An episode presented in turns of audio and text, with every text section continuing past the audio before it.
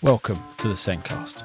My name is Dale Pickles. I'm the Managing Director of B Squared and the host of the SENDcast, the Special Needs Podcast. Each week we'll be talking about a different topic within the world of special educational needs to improve our knowledge, to provide support to professionals working in schools and to empower parents. In this episode we're talking about how people can be empowered to help themselves. I'll be discussing this with my guest Alison Knowles. Alison is an emotional therapist. This doesn't mean that she often cries during therapy. She supports emotional resilience. But before we get started, have you heard of the Virtual SEND Conference? This is a conference that we started running in 2019 that makes CPD around SEND more affordable and easier to access. It runs twice a year over the internet, but you can watch videos whenever you need to as they are always available.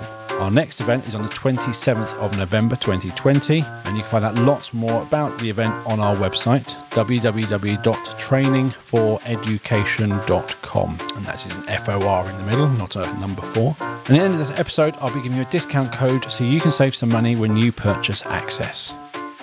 Now on with the podcast.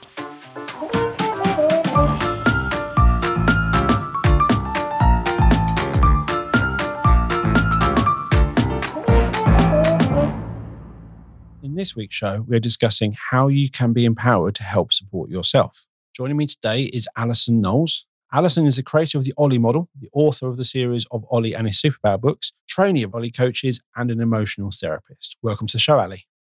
Good morning. How are you? I'm good. When people are struggling with life is throwing at them, we often look for outside help or support. When children are struggling, they often don't think about the different options for getting help or realise that there is help out there. And while there is help and support out there, there is more they can do to help themselves, isn't there? Absolutely. I mean, just give you a bit of background. I've trained in all sorts of therapy. I mean, probably the one most people recognise if they're looking for help with their children or their families is CBT, cognitive behavioural therapy. It's good. All therapy is good. It's better than nothing. But the problem was that it was all aimed at the behaviour and trying to change someone's behaviour, which is the end game. If you've got a child that's misbehaving in the classroom or in Tesco's and other shops can, obviously, you want to change the behaviour. And you know, if you have a good rapport with them, you'll change their behaviour for a little while, but not for long because the behaviour is emotionally driven. So if you don't get to the emotion and find out what's going on, you can't change the behaviour.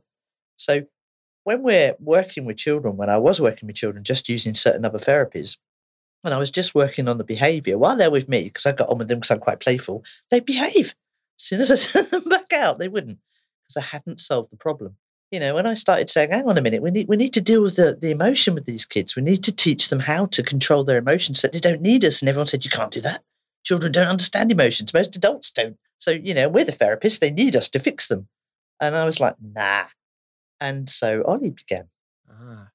Yeah, definitely. I think when you're in that, as you said, when you're in that environment with you, I'm not saying it's not challenging because you're in a therapy and it's new and it's different, but if you're making it fun and enjoyable, it's a safe place. They're in a happy place. But when they then leave you and something's challenging, they will kind of revert back to what they were, how they were before. That's exactly spot on. And that's what I was seeing. And you know, we do, as Ollie coaches, we do make therapy fun. That doesn't mean that, you know, we're disrespectful or we don't honour what somebody's struggling with. I mean, there's certain situations, grief, bereavement, things like that. You can't make that fun. No. And we don't laugh per se. But, you know, therapy doesn't have to be that hard. And the best pattern interrupt for a negative emotion is a positive emotion. That's just rapport. But, yeah, I was working with these kids, changing their behaviour, patting myself on the back, aren't I? A good therapist. Their behaviour's better in here. Look at this. I'd send them home or back out into the classroom. They'd kick off again for exactly what you said. They don't have the tools. And I think historically, we haven't given them the tools. We've said, well, you know, when you're feeling a bit angry, go and stand in the corner and take some deep breaths. Well, that is giving them tools and it'll calm them down for 5 minutes, but not for long. And I thought, this is why people are in therapy for so damn long. And, you know, one child standing in the corner and taking some deep breaths might help, but not another child because we're all so unique. But that's not allowed either. We need one thing that fixes all. We'll come on to that one. So I thought, hang on, I think, you know, if I could teach children and adults that actually they could manage their emotions rather than be controlled by them, they wouldn't need therapists. So I'm on one to put all therapists out of business within one generation, and we're going to do it. That's going to be a challenge. No. So what an experience my nephew had, and I discuss my nephew a lot because he's had lots of challenges and lots of opportunities where it's gone wrong. But he went through and did the whole social stories thing. So what do you do when you're lost? Who do you go and talk to? and he will answer every single question perfectly. He'll get everything right. He'll know exactly who to talk to. You put him in that situation, his anxiety will prevent him from doing anything he knows he should do, and he won't do a single thing. So that's your emotion, isn't it? It's knowing what you should do. There's being told is what you do and knowing it all. And in that moment, it's all gone. He's not in control of his emotions. It's preventing him. That's exactly my point. And it's not just children, because we work with the whole family. Because if we just work with a child and we don't work with the family and the environment, we change nothing. And any of us, there's a saying, heightened emotion makes you stupid. It does. And it's part of the fight or flight thing, which we'll come on to in another episode. But at that point, you can't think straight. And we can drill anything into children or adults. When this happens, do this. Turn left, turn right, push button 3. And when they're in a calm place, they can do it. Add emotion in, forget it. So we need to give them tools to manage that emotion in the first place, so it's not getting in the way and blocking. But I was hit with, you can't teach children emotional resilience until they're sort of a certain age. And I thought, well, no, I don't believe that. I think you just need to adjust how you teach them. I go into schools and up on the wall, teachers are really trying hard. And I've got so much respect for teachers because they're not therapists, they're teachers, but they know they're probably the only ones trying to help these kids. And on the wall, it will say resilience, self-worth, and other big words I can't spell. But the kids can spell them, but the kids don't know what it means. No. They don't know how to put it into action. And the reason being, can we play? Are you game? Give it a go. You look nervous. I love it. When it's live, you're nervous. It's brilliant. And again, everybody else listening, try this. This is why kids struggle with emotions and adults. If I asked you to point to your brain, you could, right? Yeah. He hasn't. I'm just trusting. Well done. And if I asked you to point to your heart, you could. Cool. And if I asked you to draw a heart in the air, could you do that? That's so sweet. Wish we were on film. That was really cute. Okay. Can you now, that's brilliant, because you know where your brain is, because you've probably seen a picture, or you know where your heart is, because we've talked about it, and you might have seen a picture, and you can draw it. That's fine. Can you now point to where your emotions live? Slightly harder, isn't it? And what I normally get is people have a point to their heart or their head, or they kind of wave their arms about randomly. But there's always that look of confusion. It's not instantaneous. Can you draw me an emotion in the air? End up drawing an emoji. Yeah, it's a smiley face or something. That's the problem, you see. It's not tangible. A heart, that's something solid, isn't it? So is a brain. But what's an emotion? So the most obvious thing for me to do was to make an emotion something solid and real. So when we were talking about little children, I suggested the idea that inside us all, there are all of these little emotions that I call superpowers, because kids love superpowers. Although saying that, I call that with adults too, because they love it. And that each one of them has a role and they're part of your team. And they're only little guys and they only know how to do what they do. So sad can only be sad. That's his job. Don't get cross with him. That's his job. Happy can only be happy. Yeah. But you need all of them, because kids will go, well, all right, but I don't want scared, and I don't want grumpy. You say, well, yeah, but if you didn't have scared, imagine, right? You go to cross the road and Brave will charge across the road without looking, and Scared kind of pulls his arm and goes, oi, oi, look left and right. So you need all of them in the right balance. And it was a lovely way of disassociating from the child their behaviour, because we're all guilty of it. We go, oh, he's angry, or he's this, or he's that. And the child will take on that role and label because they know no different. They're learning from us. But by making it a part of them, we can say, your angry part's a bit big today. Shall we find out what's wrong with him? Disassociate that part from the child and ask the child to come up with a solution. That's why we don't need therapists. This is how we do it. Okay. I like that. I think when you ask me about where my emotions are, they're in my head or my heart. And I think of your decisions you make. There's the impulse. Yeah. That's your. I feel that's your heart. Yeah. When there's behind you on the. You're an absolute sweetheart, aren't you? Bless you. On the bookshelf behind Ali, there's a car which is my favourite car in the whole world. She has no idea what that is. It looks old and. It is old. It's from the 90s. It's Lancia Delta Integrale Evo 2. Of course it is, yes. Of course it is. Yes. And maybe one person listening goes, I know that car. Most people won't, but it's my favourite car in the world. And when I see one, it sets my emotions off, and it's my heart. And I want one. I want to own one. But actually, they're in our collector's items. Their value's shooting up. And my head says, no. So I always think of my emotions as my heart. And you make those impulse decisions, or I need this. It's your heart. And also, I think when we talk about food, that's which is good for you and healthy. That's my head telling me this. But sometimes you need that takeaway. That's good for my heart. It's good for my emotions. giving it a top up.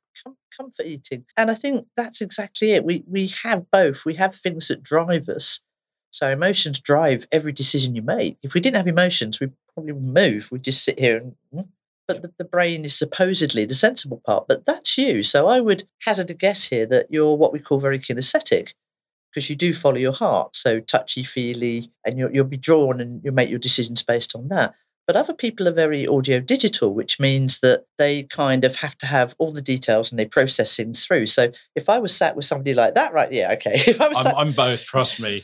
But we all are at different points in time. I use the chimp paradox thinking. I love the chimp paradox because I think to me there's a chimp, which is your blurting out response. It's often the emotions type. Yeah. The first one which got to the microphone, that came out your mouth type thing. Then there's my heart.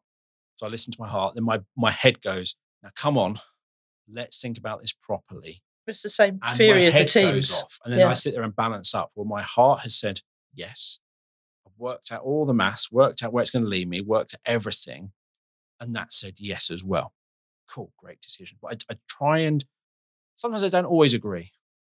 I think, again, there are different personality types, if personality is the right word, on how we view the world, how we interact in the world. I am very kinesthetic. So looking at it in a teaching situation is probably a good way to explain these, because you'll see it in your kids yourself. If you wanted to teach me something, I can sit and listen to you because my ears work. I can look at a PowerPoint because my eyes work. But if you really want me to engage and take it on board, I need to touch it, feel it, play with it. Yeah. Whereas someone visual, if you're just talking to them and there's no pretty pictures or there's no interaction, you'll lose them.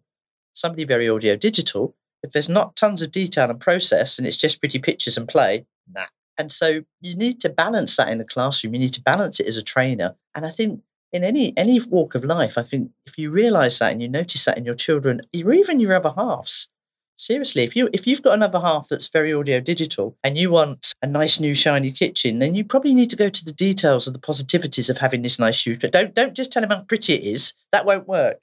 And you hear all these things. It's really funny because I do lots of relationship works as well. And these girls go, oh, for God's sakes, do you know what he's done now? Look at this bouquet. He sent me flowers, because blokes do flowers, don't they? Well, only when he done something wrong. Yeah, but not all blokes. And the thing is, she was very kinesthetic. She wanted a hug. He gave her flowers because he's visual. He's saying, I love you, marry me. That's what the flowers meant.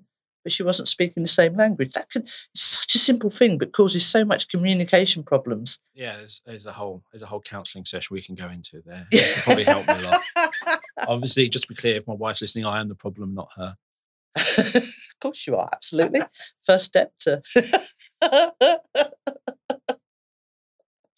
But I love this helping yourself. My nephew, again, I think he had that thing where you get the picture cards out is, what feeling is this?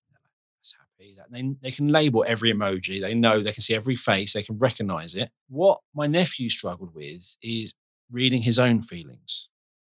That's because you're telling him what he's feeling. And again, you know, as what I do grows, we're getting so much following recognition. We're in schools everywhere, but I do annoy a lot of therapists, so I'm very, very sorry. But what happens is we'll show them a card and we'll go, this is happy, this is sad, this is angry. When children are little, they're learning from us, and what we say they take verbatim. So if I'm happy, I need to smile, because if I don't smile, I'm not being happy.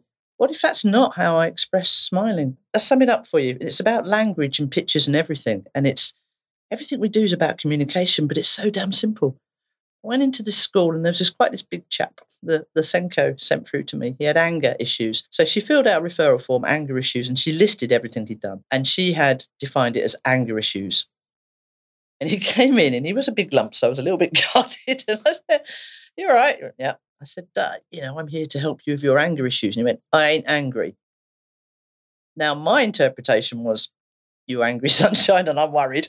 But I ain't angry. Now, if I'd have pushed, he would have got angry, and I would not have been able to engage and work with him. So, long story short, but I said, okay, well, this is what the Senko's written here. This is her interpretation of your behaviour. What would you call it, mate? He went, I get vexed, innit?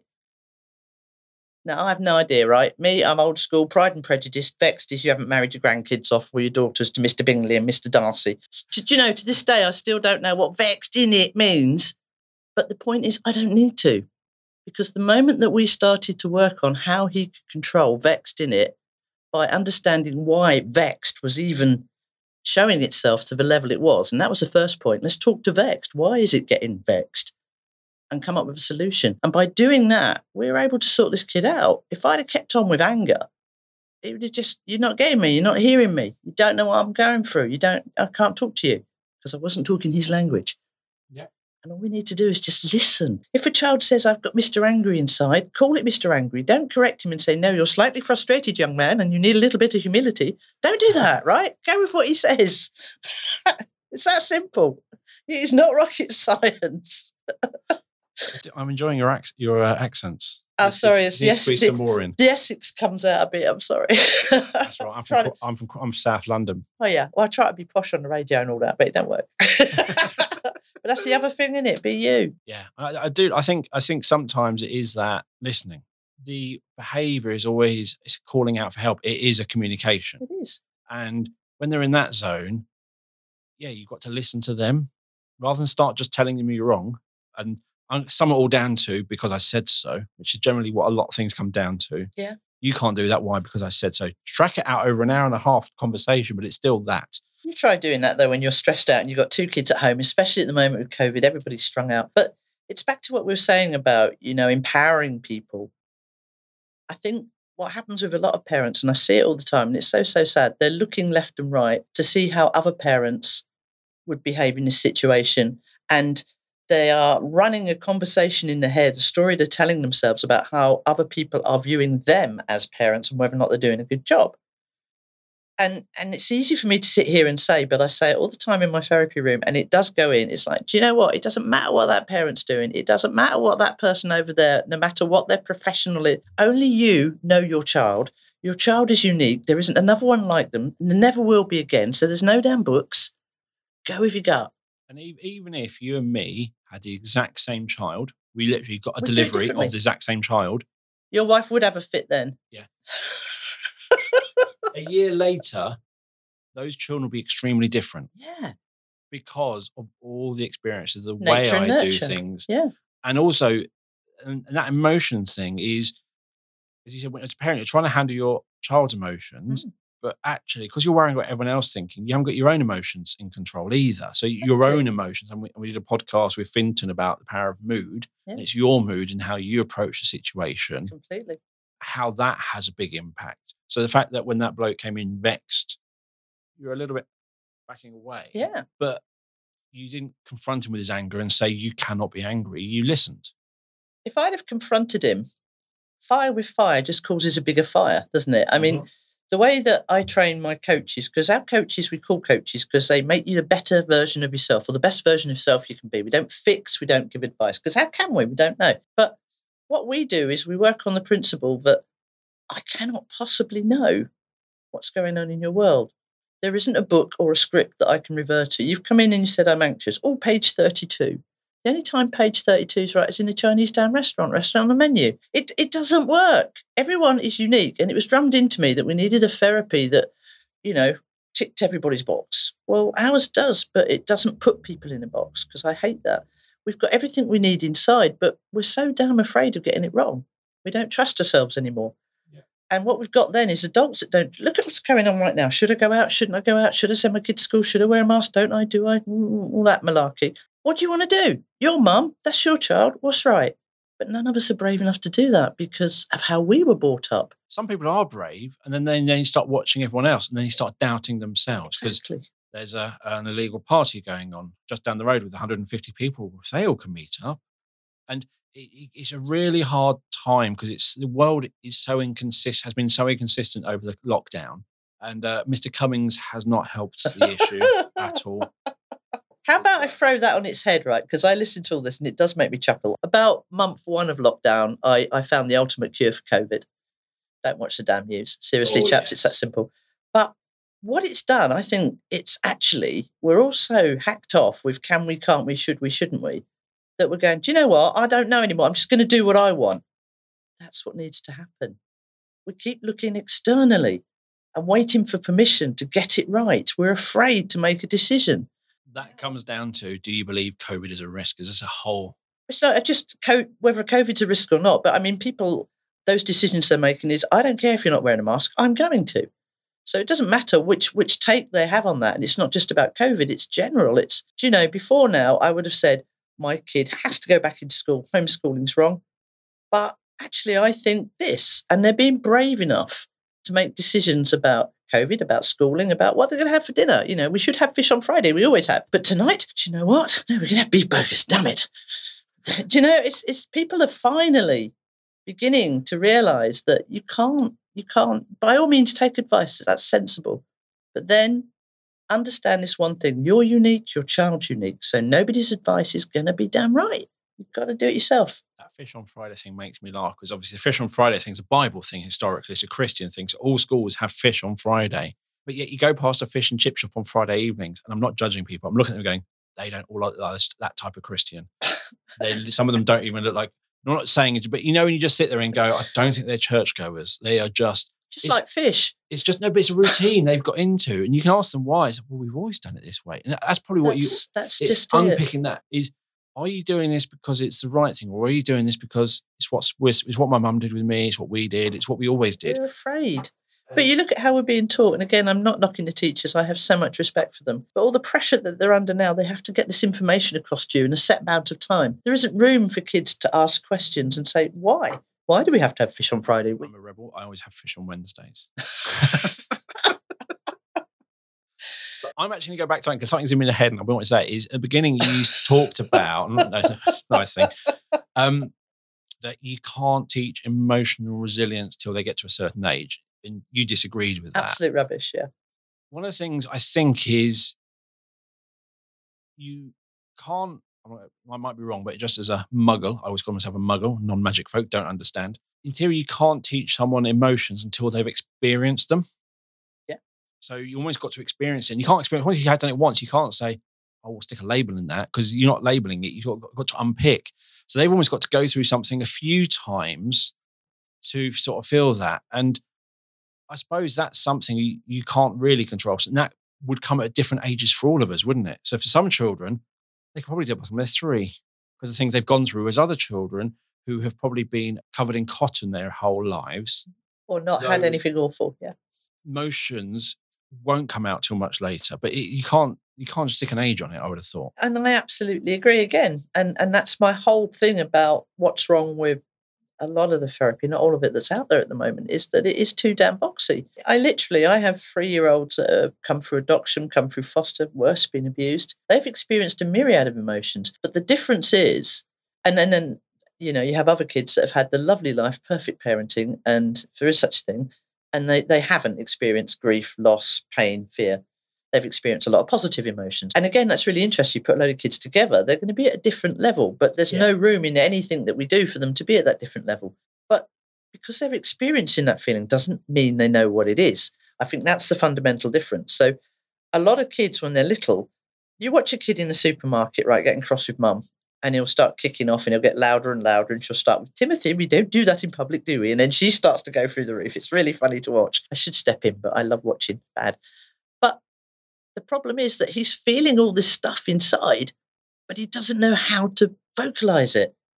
So what he's actually doing, this frustration, is making him kick off or cry or scream or whatever he's doing. He can't vocalize. He can't say, oh, excuse me, sorry about that. You know, go and get your free coffee, mum. I was just having a moment of anxiety, but I've overcome it by just grounding myself and thinking empathy for everybody else in the shop. I'm fine now. He's 3. Doesn't happen. All he does is he like, I'm feeling something and I don't know what it is. And then everyone says he's attention seeking. Well, he is, but not in a negative way. It's, I'm feeling all this stuff. It's scary. I don't know how to vocalize it. It's coming out like this. And then the lovely thing is, last time I felt all this stuff and it was scary and I didn't know how to vocalize it and I kicked or threw something, you hugged me because you realized I was scared. So I'm going to do that again because it works. Yes. Any attention is attention, positive or negative. There's a whole world in that. And I also think going back to those, I'm going to say different experiences, as you said, those children in foster care, adopt, all that lot, single parents, their level of happiness, what makes them happy is probably When I say doesn't require much, I know that sounds probably horrible. I'm trying to explain it. I'm not always the best at explaining what I mean. Right. But their understanding of what really affects them is also, it goes up and down from a very low point. It's all about experience. Whereas that child who is, let's say Tarquin. We say Tarquin, now picturing it. You've just offended 10% of your listeners. Sorry if you're a Tarquin, it doesn't reflect you. But what they feel is a requirement for happiness, and what they feel as an absolute where do they learn it? Travesty is when they don't get a pudding. But where do they learn it? The whole point, and one of the reasons that we work with the whole group, you're spot on, is levels of understanding of what makes you happy. You can't say to Tarquin when he doesn't get that pudding, you're not feeling sad. No, he is. Within the context of his whole experience, that is a travesty, and he will cry and bawl and do all that stuff as a young child, hopefully not as an adult. Hopefully you'll pass that Tarquin. Keep thinking. But as a young child, they will bawl and that will be the end of the world because that's within their range of experiences. And it's the same at the other end is you have ranges, and what makes that child happy could make another child. You cannot dismiss any of those feelings because they're being felt. Exactly.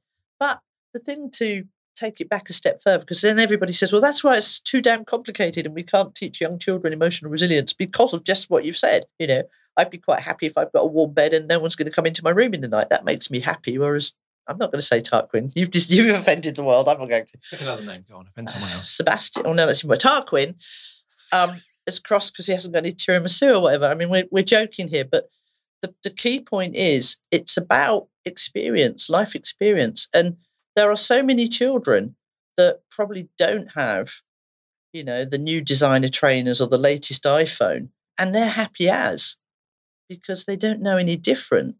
And that to them is happy because what do they actually want? All any of us want is to feel loved, safe, respected, valued. And if we have that, then we're cool. And that's good. Safety's a big one. Love's a big one, especially when you're little, you need it. But then when you look at why would Tarquin kick off about a dessert, it's because he would then, in his model of the world, decide that not having that dessert means you don't love me or, you know, I'm not valued enough. So it's him putting emphasis on different things. And I think that's what children do. If you've known no different, then you won't worry about stuff like Tarquin does. It's the first few times, and you sit there and you realise this afterwards, is you take your child out and you go have a couple of days out and your child, so you go to the gift shop and you buy your child something. When you do it the 10th time, you're sitting going, God, this is actually costing a lot at the gift shop, so we won't go. Problem is, on all 9 trips before that, you go out, you go to the gift shop, you get something, and it's not an entitled thing. It's what's always happened, and now this time you're not getting it. So that's a punishment. That's exactly it. So what you just saw it as, God, this is costing a lot. We'll stop doing that. Yeah. How that child interprets it. And as a colleague of mine, I said, right, first rule, don't always buy stuff from gift shops. First rule, don't. I'm saving you pain. He found out the pain elsewhere, which is what you do, isn't it? You remove that pain and pain comes elsewhere. Because every child's unique. Yeah. But it's realizing, I just went, it's costing quite a lot getting a shift. And also we end up with rooms full of tat. So you start doing it, but that's not what my child saw. Yeah. And it then took another 3 trips of emotional distress for that to then see that actually and talk to them about it all. It's so, so important to understand that from their very first breath, and, you know, some people would argue before then, they're learning while they're in the womb. They need you. If you're not there to love them, value them, take care of them, they've had it. You know, they can't do anything themselves. They're hopeless. They're helpless. A young animal in the wild stands more chance than a young baby does in our society. It's helpless. So it will take anything you do as the way the world works. Your model of the world becomes their model of the world. So when they say apples don't fall far from the tree, they're learning from us all the time. We go shopping, I get a toy. Oh, I didn't get a toy today. Have I done something wrong? I need to kick off because I didn't get a toy. So what will happen? And you're almost training one another all the time. And, you know, there's no right or wrong with this with parents. It's damn hard parenting. But I really, truly believe there are no bad kids. They come into this world with no clue. They're learning from us. So anything that your child is doing, it's learnt it from the environment, not necessarily from you, but something in the environment. So that's what we need to change so that the child can change. And that's where we come right back in a big loop here, where I say it's no good dealing with the behaviour, you need to deal with the emotion. Because if you don't change what's happening in that child's environment where they've learnt this behaviour, and even if you get to the emotion that's driving you, you know, I kick off because mummy used to buy me a present every time we went shopping and now she doesn't. That means she doesn't love me, which is the way their young, simple minds work. They're very black and white when they're small as well. Then we need to change the environment, but do it in a gentle way so that the child understands that no, mummy does still love you, but that's, you know, that's not what happens every day. That's not like breathing. You don't have to do it every day. So we create the problems in our children. And that's not, you know, I've just offended every parent in the land. Not at all. There are bad parents, but very, very few. Most of them are doing brilliantly with the tools that they've got, trying to get it right in comparison with everybody else. Changing the behaviour is not going to work unless you deal with the emotion. And if you're going to deal with the emotion, then you have to teach children what they are at their rate. Now, most kids will understand happy or sad at a very young age.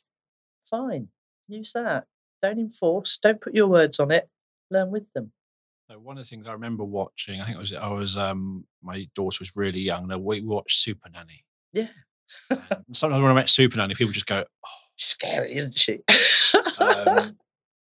We now say acceptable, because that's the way she said it. Not acceptable, acceptable.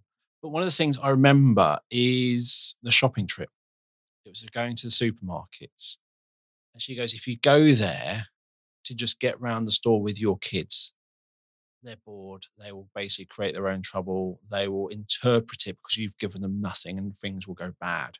And then you'll shout at them. And like, but she said, if you give them a shopping list, you literally every fifth item, you just, can you go get this? And you'll get 22 items. They get that one item and it's probably the wrong one, but you switch it out with the right one anyway. But it gives them something to do. It distracts them. It also makes them feel valued. There's various things to it. And I think a lot of things just come back to that. If generally it's that bit of effort at the beginning, preparing and thinking about something saves you a lot of pain instead of recovering and rebuilding afterwards. And that shopping trip is a really good example, because I remember doing it and just thinking, I'm going to shop for myself, my kids, and then writing this list and giving them a title, who is trying to learn to read. Perfect. So she's trying to read. She begins to see, so what's a vegetable? And off she goes. And she's thinking. And she was distracted the whole time. It took us 10 minutes longer, but I enjoyed it. It wasn't stressful like the previous time. And again, you know, that's wonderful, and that is, you know, the masterclass on parenting. Well done. God medal. But yeah. But the reality is that most parents are so blimmin' strung out themselves, and they're tired, and they're exhausted, and they're emotional creatures themselves. So they don't have the time or the space to think, okay, we need to go on a shopping trip. We're going to do it this way and life will be easier for me. It's just not the reality of it. To me, that was a bit of managing my emotions. It completely is, but you have to have the time and you have to have the space to do that. So let's just say you've just had a bad day at work. You could probably get hold of your emotions enough, because you want to be a good parent, to go through that scenario of your kid in school. What if you just split up from your husband? What if you just lost your job? Bigger emotions. Heightened emotions make us stupid. And it's really, really hard to just take that breath and think calmly through. It's a lot easier just to say, do you know what? Just stay in the car while I go shopping with your dad. I'll be in and out in seconds. Or can you just keep up? I need to get the shopping done. I need to get back, because we're under so much pressure. And our children are a result of us. And there's no blame here, because this is why, again, it's really important. All the work that we do, parents bring kids to us to help them with various things. And what I'll do is spend a couple of sessions with the child, and then I'll say, do you know what, Mum? Let me teach you what I'm doing, so that, one, you don't need your child to come here, so it doesn't need therapy and a damn label. And you don't feel you need therapists to fix your child because you can't do it. But what I'm actually doing is, because I can realise that child is a result of its environment. So by teaching mum some cool stuff, I'm actually helping mum by giving her some more emotional control and resilience, which she then passes down. And that's what I want. I would just want to train every parent and teacher in the land how to use really simple techniques so they don't damn well need us. Yeah. We can do it. So when you talk about empowering, let's just go into this quickly. We come towards the end. So that empowering, so with that boy who was vexed, you help them to identify how they felt, and then unpicking that and helping them, what roughly in a bite-sized chunk. Yes and no. So what I'm not doing is saying, oh, so you call it vexed, we call it angry. Yes, we don't do that. Okay, I'll just go with their language because it doesn't matter. But the whole thing about the way that we work, and we make that every emotion that you have is part of your team, you're the captain. What we do is then encourage them to talk to that part, that emotion, that superpower, whatever you want to call it. Talk to Bext and say, okay, right, you're proper kicking off. What's bothering you? Can I help? Because we've got this whole team of other emotions that may be able to help. And it gets the children and adults to problem solve. And by disassociating that part from you, it's like being able to stand back, third position, and look at the bigger picture. Separate yourself from the emotion a little bit and come up with a solution.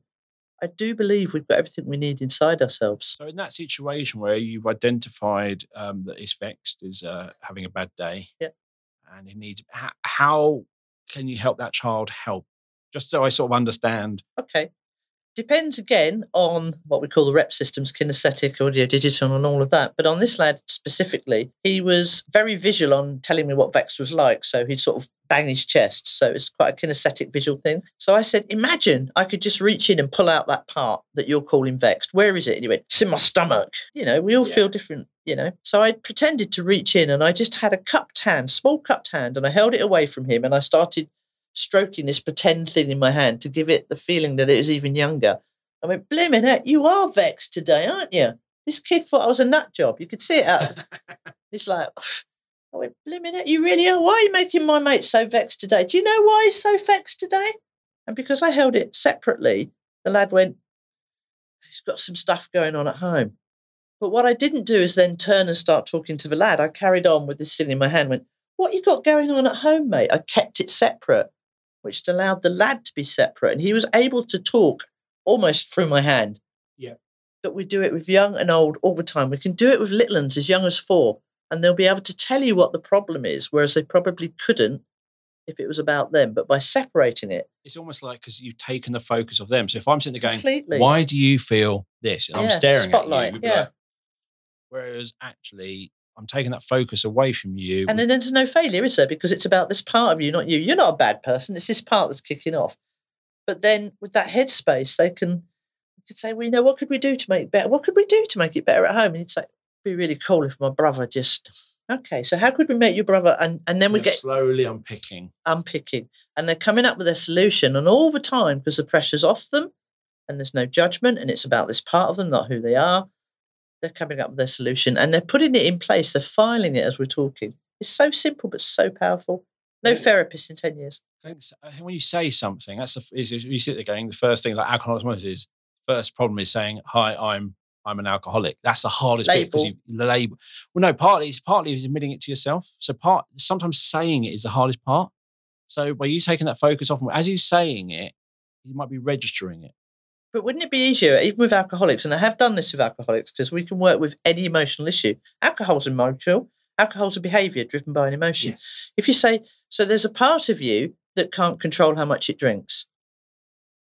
What do you mean? It's not all of me. No, you're not a bad bloke. It's just that part of you. So how are you and I going to help that part not ruin your life? It just puts a different slant on it.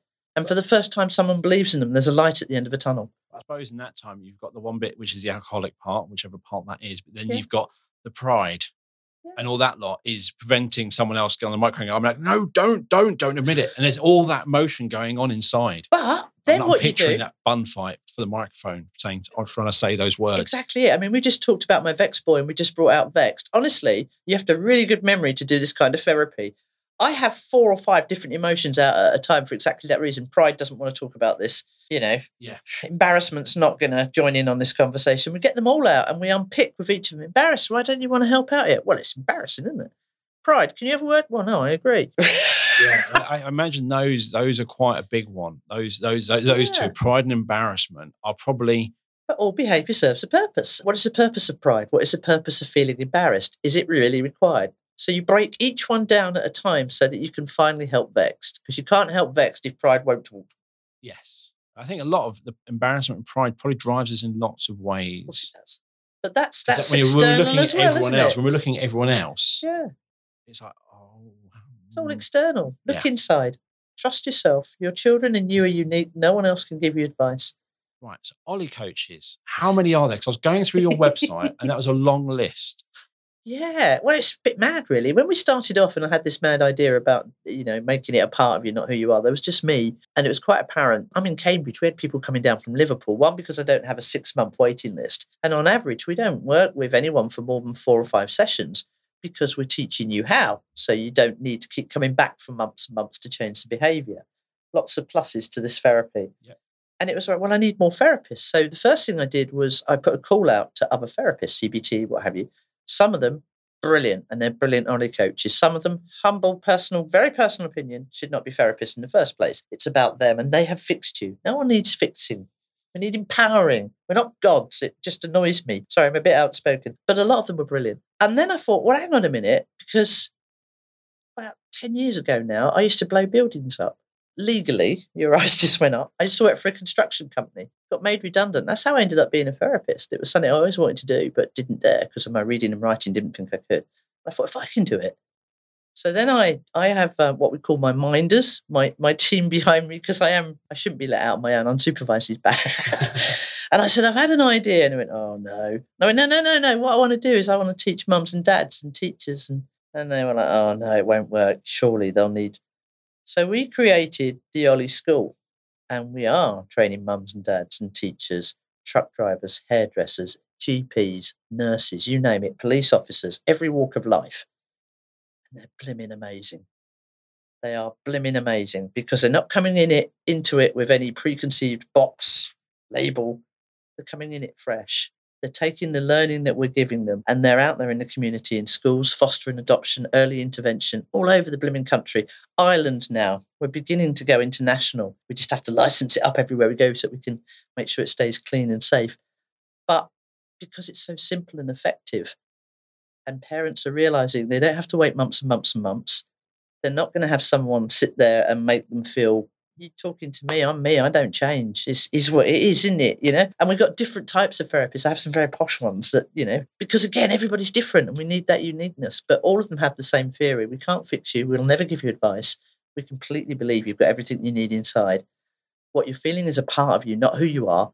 Let's ask it what's wrong and let's sort it out, shall we? It's not wrong and it's not right. Absolutely.